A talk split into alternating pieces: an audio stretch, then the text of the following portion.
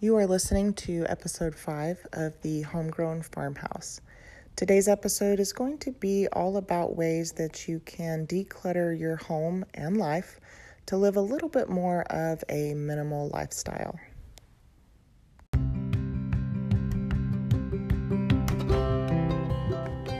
Hey there, I'm Laura, the voice and face behind Laura Stewart blog and YouTube channel. We are a family of three learning how to homestead on our eight acre farm in the heart of Texas. Follow along as we share our journeys in homesteading, farmhouse restoration, cooking from scratch, sheep raising, and so much more.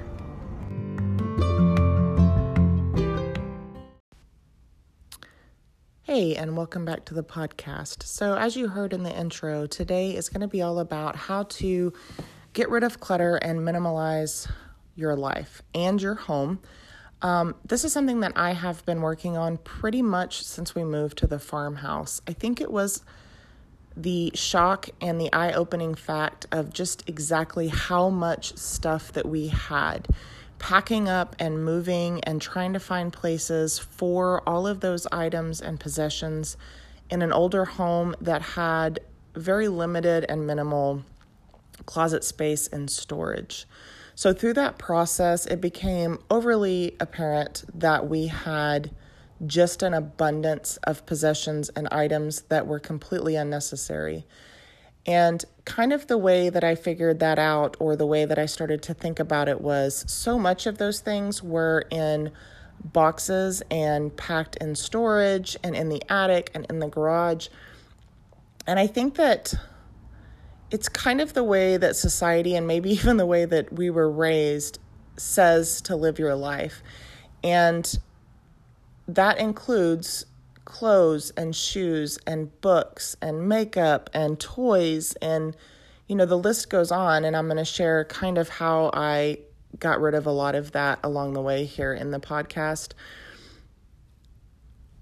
But it's just been like I said, a process since we moved in. So, kind of what I started with was just completely unnecessary items. So, paperwork that we didn't need, remotes that we no longer had the electronics for, wiring that no longer served a purpose or that we didn't know what it went to, old magazines, books that have been piling up.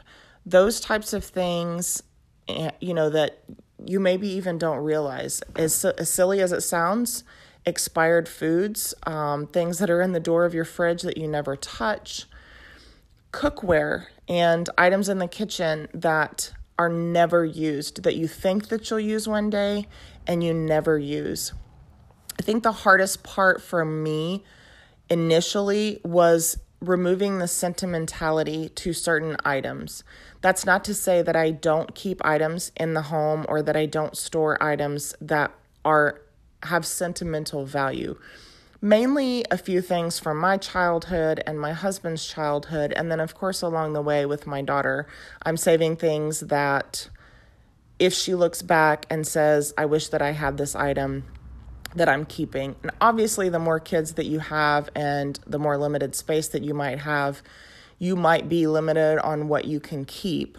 For me, it's things like her blanket, her first outfit that she wore, um, because we live on a farm and my husband is pretty, I'd say, country western cowboy, her first pair of boots, those types of things, pictures, gifts from when she was born, all of those things within reason I have kept for her it's very difficult for her and I think that part of it is a maturity and an age thing to go through her room and get rid of items. I do that a lot when she's at school, but I try to include her in the process. It's ironic that both she and my husband are people who like to accumulate possessions and like to keep possessions on that what if I need it one day mentality, which is exactly where I was before I started this process. And what they what neither of them have realized and what has dawned on me through this process is they both function and myself included so much better without the chaos and the clutter when I clean my daughter's room and organize it and get rid of the chaos and the clutter that exists within there, she spends hours where normally she'll go in and grab whatever it is she wants to play with and come out. And that's because it's too overstimulating in there for her. I'll go into this later and it you know, it's very different for each person, but my daughter um, has very minimal sensory processing disorder. And that, again, is another podcast. I say that often, but there's always so much information to cover in the topics that I'm talking about. So for her to be overstimulated is a big deal. And sometimes she doesn't even realize that that's what the problem is, or that's why she's feeling a certain way. I have minimalized her room as best I can without removing too much. And th- again, that, that definition is going to be different for everybody. My daughter loves to read and she loves to produce art. So I definitely wanted to keep her craft items and her books to read. I do occasionally, excuse me, go in there and remove the books that I feel like are too young for her. Again, I keep certain books that I know that she's loved and that she's read over and over again since she's learned to read. And I'll put those in her keepsake box because it doesn't take up a whole lot of space. Obviously, you still accumulate items over time. So she gets new books at the book fair and for her birthday, and she'll save money and go to the library when they have book sales. So she's always accumulating. The other thing that we've kept is her dolls and her babies because that's something that I know that she'll eventually grow out of that I excuse me, that I didn't want to take away from that part of her childhood. However, every parent can vouch for this. Between birthdays and hand me downs and Christmas and unfortunately fast food happy meals, you just accumulate so much stuff. And looking back at my childhood, I had, you know, a couple of board games. I think when I was a little bit older, my parents finally splurged for the original Nintendo. I had a bike, maybe a few Barbies, and a stuffed animal or two. And I don't ever feel like I missed out on anything. And while I realize our children live in a completely different world than what we grew up in, I think we almost overstimulate our children with just too much stuff. And I think most of us will agree that a lot of the children that we know, our, our own included, have boxes and boxes and storage walls in either their bedroom or their playroom with just an abundance of stuff. And they'll go in and dump the box to find one item they want to play with. Typically, they'll play with it for two minutes and then they'll use, lose interest in that item. Meanwhile, you've got a mom who's running a house, potentially working full time, that's constantly going in and picking up and organizing that mess just so you can vacuum the floor. That being said, those objects are costing you not only time, but ultimately money. Um, and in a lot of cases, your sanity and your kids' sanity. And it may not be an obvious thing right off the bat, but as I've started to get rid of these items, it's almost become, I don't want to say an addiction, but it feels so freeing it has cut down on my cleaning time exponentially. It has definitely made me look at how I spend money and what I spend money on and purchasing things that are completely frivolous. Um, the other thing that I started with, in addition to um, the basics that you can toss, donate, sell, whatever, and my daughter's room, is my clothing. Um, I, I, follow a lot of bloggers, fashion bloggers, um, women that share that part of their lives. And for the longest time, I got wrapped up in it, not necessarily because I felt like I had to be a part of that, but because I truly support my friends. I truly love how they look in certain clothes. It's something that I've always loved playing dress up and makeup, and it's quite honestly the only girly thing about me, if I'm being truthful. But what I noticed was I was buying items that maybe were in style at the time and not something that I would call timeless. So I would get to wear it for a season, maybe two seasons after spending all of that money on it, and then it would remain in my closet. Not only costing me time, not only costing me money, not only costing me space, but costing me mental stress because going into your closet, again, women can vouch for this, trying to find something to wear is a challenge. Now, imagine only keeping pieces that would be considered timeless, such as solid color tops and denim button ups, things like that, that pretty much never go out of style. Jeans, um, boots, flip flops for the summer. Those are the things that you find yourself, and if you're truthful with yourself, that you wear over and over and over again. Absolutely, you have outfits that you keep for that special occasion. But when I started going through my closet, what I realized was I had bought an outfit for pretty a new outfit for pretty much every special occasion for the last 5 years. So, for every wedding I had attended, I had purchased a new dress and potentially new shoes. For every unfortunate funeral we had to go to, um, I purchased a new dress or new pants. And occasionally those purchases were necessary because of size changes. Um, Mama loves her sweets and cookies. But no, more than anything, it was for two reasons. One, because I felt like I had nothing in my closet and it was too overwhelming to find.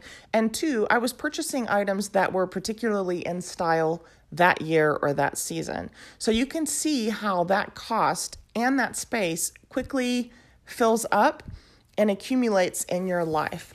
I probably had three pairs of black booties and three pairs of tan booties and five different versions of black flip flops.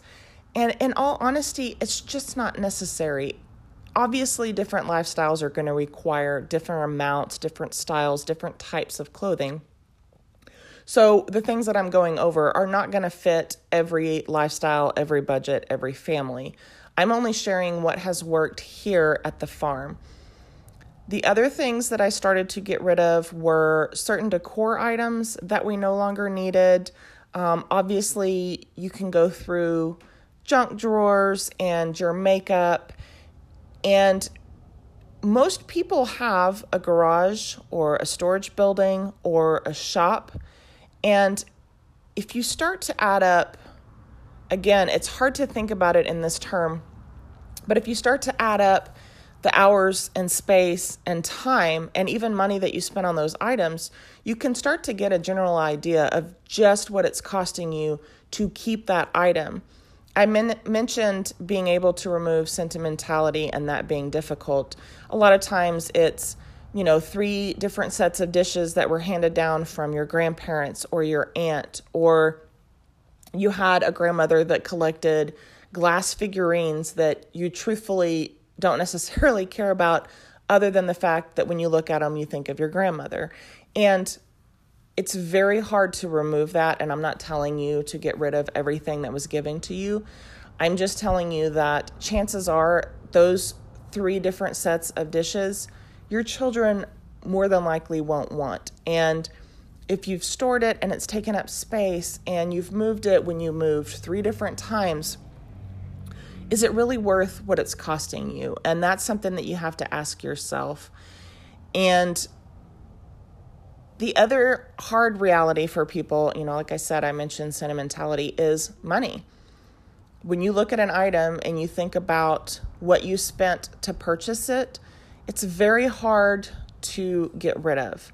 And something that we often tell ourselves is I'm going to hold a garage sale. I'll list it on the marketplace. Surely there's somebody in my family that wants this. You look at it and you make that acknowledgement and you set it down. And how long does that item still remain in your house, in your possession, taking up space? Truthfully, because I was guilty of doing the same. Um, it was also very difficult for me, specifically in decor items, being a blogger. Initially, when I started my blog, pretty much that's all it was about was decor and I felt like I needed to constantly rearrange, constantly update, constantly bring new content. And what happened in the process was I was buying unnecessary items, spending money that I didn't particularly have to spend at the time, thinking that that purchase will eventually turn into money because I'm making money on the blog. And that just wasn't the truth. And like I said, it was costing more than what it was benefiting me. So I did open an antique booth, and that was one way for me to feel like I gained something back from those purchases Typically, I didn't sell it for what I paid for it, but I at least felt like I wasn't at a complete loss. So, if you're somebody who's definitely going to hold that garage sale next weekend, or if you're somebody who's definitely going to open an antique booth and take those items in, then absolutely hang on to them because if you can make money back, it's definitely worth it. Same thing on the Facebook marketplace. Many people sell their furniture. Um, oftentimes, I will sell a piece of furniture that I have just grown to dis- have distaste for or not like before I've even found a replacement. Typically, I'll take the money from the sale of that piece and either use it to pay cash for another or at least pay partly cash for another piece. You'll notice in my blog, pretty much everything that I own is secondhand or antique. So I buy off the marketplace often, I buy at estate and garage sales often. But that allows me to spend less money knowing that potentially when I get that item in my home, I'm going to feel like it's too much clutter or it doesn't fit that's where you kind of have to remove the guilt, but also where you have to be more intentional. I mentioned my blog and blogging about decor. I would like an item, buy it, bring it home, and it would just take up space. But because of how much I loved that particular item, it was often difficult for me to sell it or let go of it. I love utilitarian pieces. I love old wood pieces. Um, I have a very weird thing about chairs and bowls. I don't know why, but it's who I am. And I had to get that in check. I had to narrow down what type of bowls I wanted to keep. And it got out of hand. Um, my chair collection got out of hand. We're a family of three. We do occasionally host Thanksgiving, Easter, or Christmas, sometimes all of those for years in a row. So I do need to have tables and chairs, but I had those things in my life taking up space for three days out of the year, and that just doesn't make sense. And so, what I did was I sold quite a few items and then I purchased card tables and folding chairs. They take up minimal space, they last forever. Throw a tablecloth over them and they become fancy. And honestly, the guests don't care that they're sitting at a card table because they sit down to eat and then everybody's back up and visiting. And we do have a large family. So that's something else that I mentioned um, kitchen items. I had bought sets of bowls, cups, plates um, in white because it was simple for me, very minimal, not cluttered. But again, we're a family of three. So I had 12 coffee mugs, 12 salad plates, 12 dinner plates, 12 bowls, 12 small bowls, and putting those in my cabinet. And if you've seen my pic- my kitchen pictures of my kitchen online, I got nothing. There's like oh three and a half cabinets, and that's about it. And the way the kitchen is set up, it just makes it difficult to store anything. Those are the items that you have to draw a line again as to what's important for you. When we host those family events, we absolutely, while it's not quote unquote eco friendly, we absolutely use paper bowls, paper plates, plastic servingware, and um, disposable cups. It just makes it easier. It's less of a mess. I mentioned we have a huge family. If I provided actual dishware and servingware for every person here, I think it would take me a year and a half to finish the dishes between cooking. And of course, I'm being sarcastic and overly dramatic. Um, and if you know me in real life, that's truthfully who I am. But I just was storing so much in my kitchen that we didn't use. However, um, my daughter and my husband are very much the quintessential bowl in a china shop. So plates get broken, bowls get chipped um, that make them no longer safe. So I do keep a backup of those items um, just because I do have a small storage space in a pie safe to keep them. That means that I'm not purchasing additional flatware to replace, or I'm sorry, servingware to replace what I already owned because I know that those are going to get broken. So for me, that storing those um, in my house elsewhere from my kitchen is worth the space that they take up because in the long run, it will save me money. So that's kind of how I look at items. And that's pretty much the basics. Cleaning items and personal care items are something that I mentioned um, in a previous podcast as far as removing toxins from your home. If you kind of follow that guideline, by the time you get to the end of removing um, heavily toxic chemical items from your home, um, you'll find that a lot of that streamline causes a little bit more minimalism in that regard. I've changed out most of my laundry, I've changed out most of my cleaner. Um, white vinegar has become a staple in our home. Is it my favorite smell? No. Does it get the job done? Yes. So you'll find that again when you start removing the um, 1400 countertop cleaners and bathroom cleaners and toilet bowl cleaners and all of these things from your home, you just gain more and more space and, in my opinion, more and more freedom and just less clutter and a little bit more mental clarity. I mentioned in the beginning of this podcast that it's become almost an addiction. So, one of the things that I tell people that are going through this process is it absolutely is never ending. Um, you're always going to be bringing items into your home and you're always going to need to get rid of those items. However, once you do the main items, the main sweeps through your house, it's basically just a maintenance. And you'll kind of start to notice okay, there's one too many toys going on in there. You grab a handful, you donate them, you sell them, you give them away. And that's pretty much it in the rooms that you've already worked on. The other thing that I hear oftentimes is it's extremely overwhelming. And I will tell you that when I started this process, I felt the exact same way. Just because I hadn't reached the point of being able to get rid of sentimental items, I hadn't reached the point of being able to be okay and let go of the guilt of giving away items that I spent money on. Um, I had not reached the point of being okay with getting rid of items that I had held on to because I had loved them so much. You know, it was one of those things in my head where I thought, well, I've kept it this long and I still like it, so I'm going to keep it. I'm not saying that I never do that. Sometimes I will keep an item for, I don't know, I'll set a time limit three months. If three months I have not used this item, if I've had to clean, you know, move it to clean multiple times, I get rid of it. And, you know, I shared about, you know, if you go on my blog and look, something that I mentioned and that I constantly mention more often than not is I tend to like utilitarian pieces. And what I mean by that is I buy wooden dough bowls that I use to store fruit, veggies, um, and that sort of thing.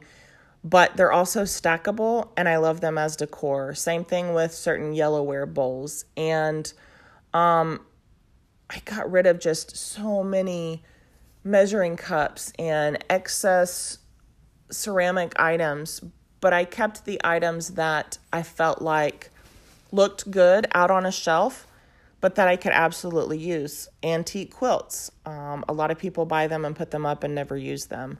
While I think conserving old quilts is amazing, we absolutely and actually use the old quilts that I buy. Um, that's not to say that if you have a very expensive quilt or a family heirloom that you want to keep, that I'm saying use it. I'm just saying that's what we do in our home. Um, I think that that's kind of where I started, how I look at it, how it's helped me.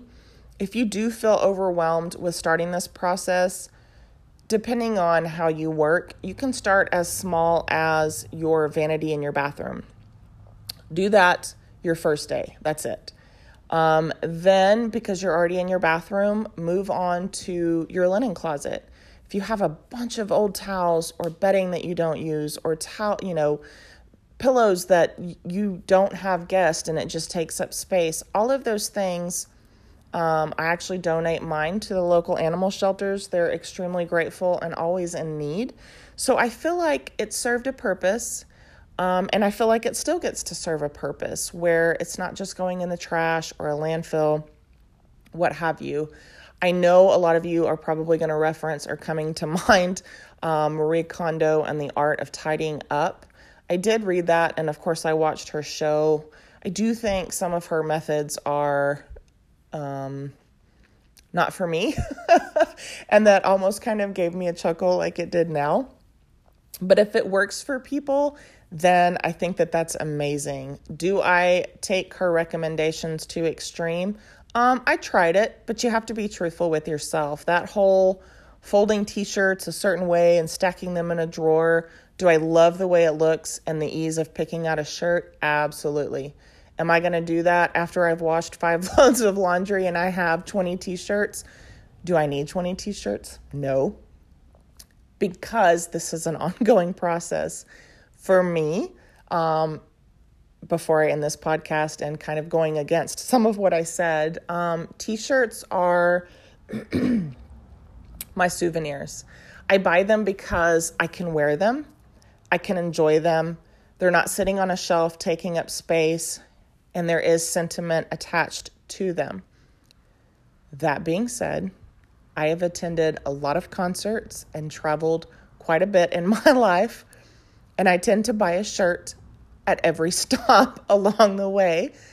So, that has probably, in all honesty, been the last part of my overhaul and decluttering. Those tend to be the hardest for me to let go of. And you'll find there's probably a particular item or handful of items that is the same for you, and that's totally okay.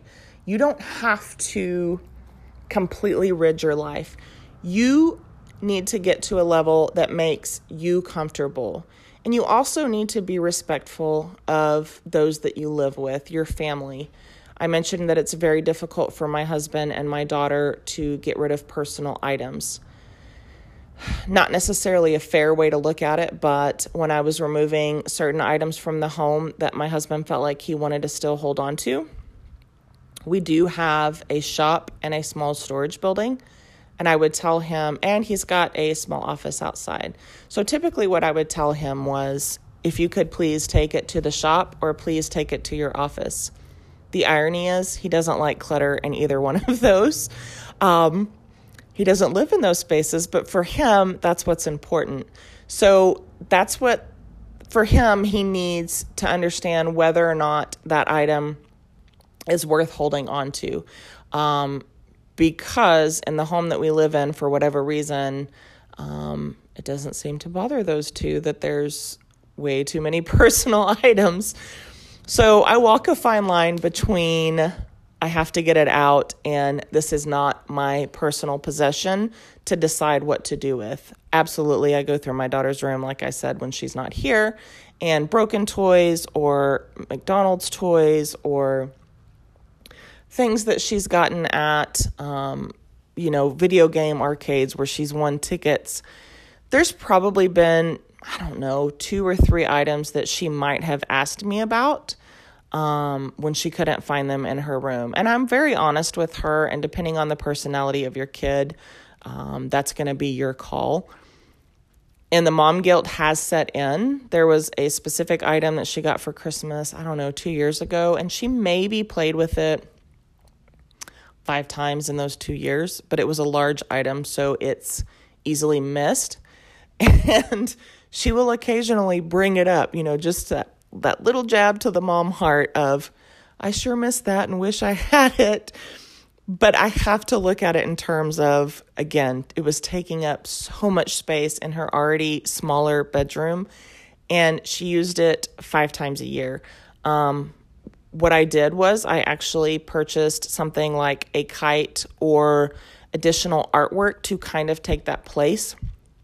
Not to say that I'm bribing my kid with possessions, because I think um, up until this full sweep of my worldly possessions started taking place, I was guilty of doing that along with, I think, most parents. Of my kid's sad, my kid had a bad day. Um, my kid doesn't have what the next door neighbor kids kids have and so we do that and i think that it's always with the best of intentions same thing with certain items for the home but once the eye opening occurs when you start to go through your house and your life um, i think it becomes a little bit more apparent that it's not really necessary i mean My daughter does have electronics like an iPad, and of course, she watches TV. I do set limits on both of those. And I know that there's a lot of um, homesteading households that don't allow that. For my family, it's totally okay. Um, for her, again, with the time limits, I just I set parental controls as well. Those are items that don't take up space, that you can put learning games on that serve a purpose. So those are the things that I keep for her. Um, I think that that's just about it. I'm kind of kind of looking around my house as I'm speaking to you guys to try to get an idea um, of what it is that you can start or finish with. Just start small. Um, just be mindful and if you're not ready to let go of it, don't let go of it. But remember when you set it back down that that's something to circle back around to. And for me, as I started the process, I would go, I think I initially went through three rooms and realized that I truly hadn't gotten rid of that much. And before I went to the rest of the house, I circled back to those three rooms. And again, as I have finished the process of the whole house, I kind of start it back over again. And I have found there is nothing that I have gotten rid of that I've missed or needed. Truly nothing. And I can't tell you the amount of stuff that has come out of this house. It's quite literally shocking. And I think that that's the case for most people that start this process.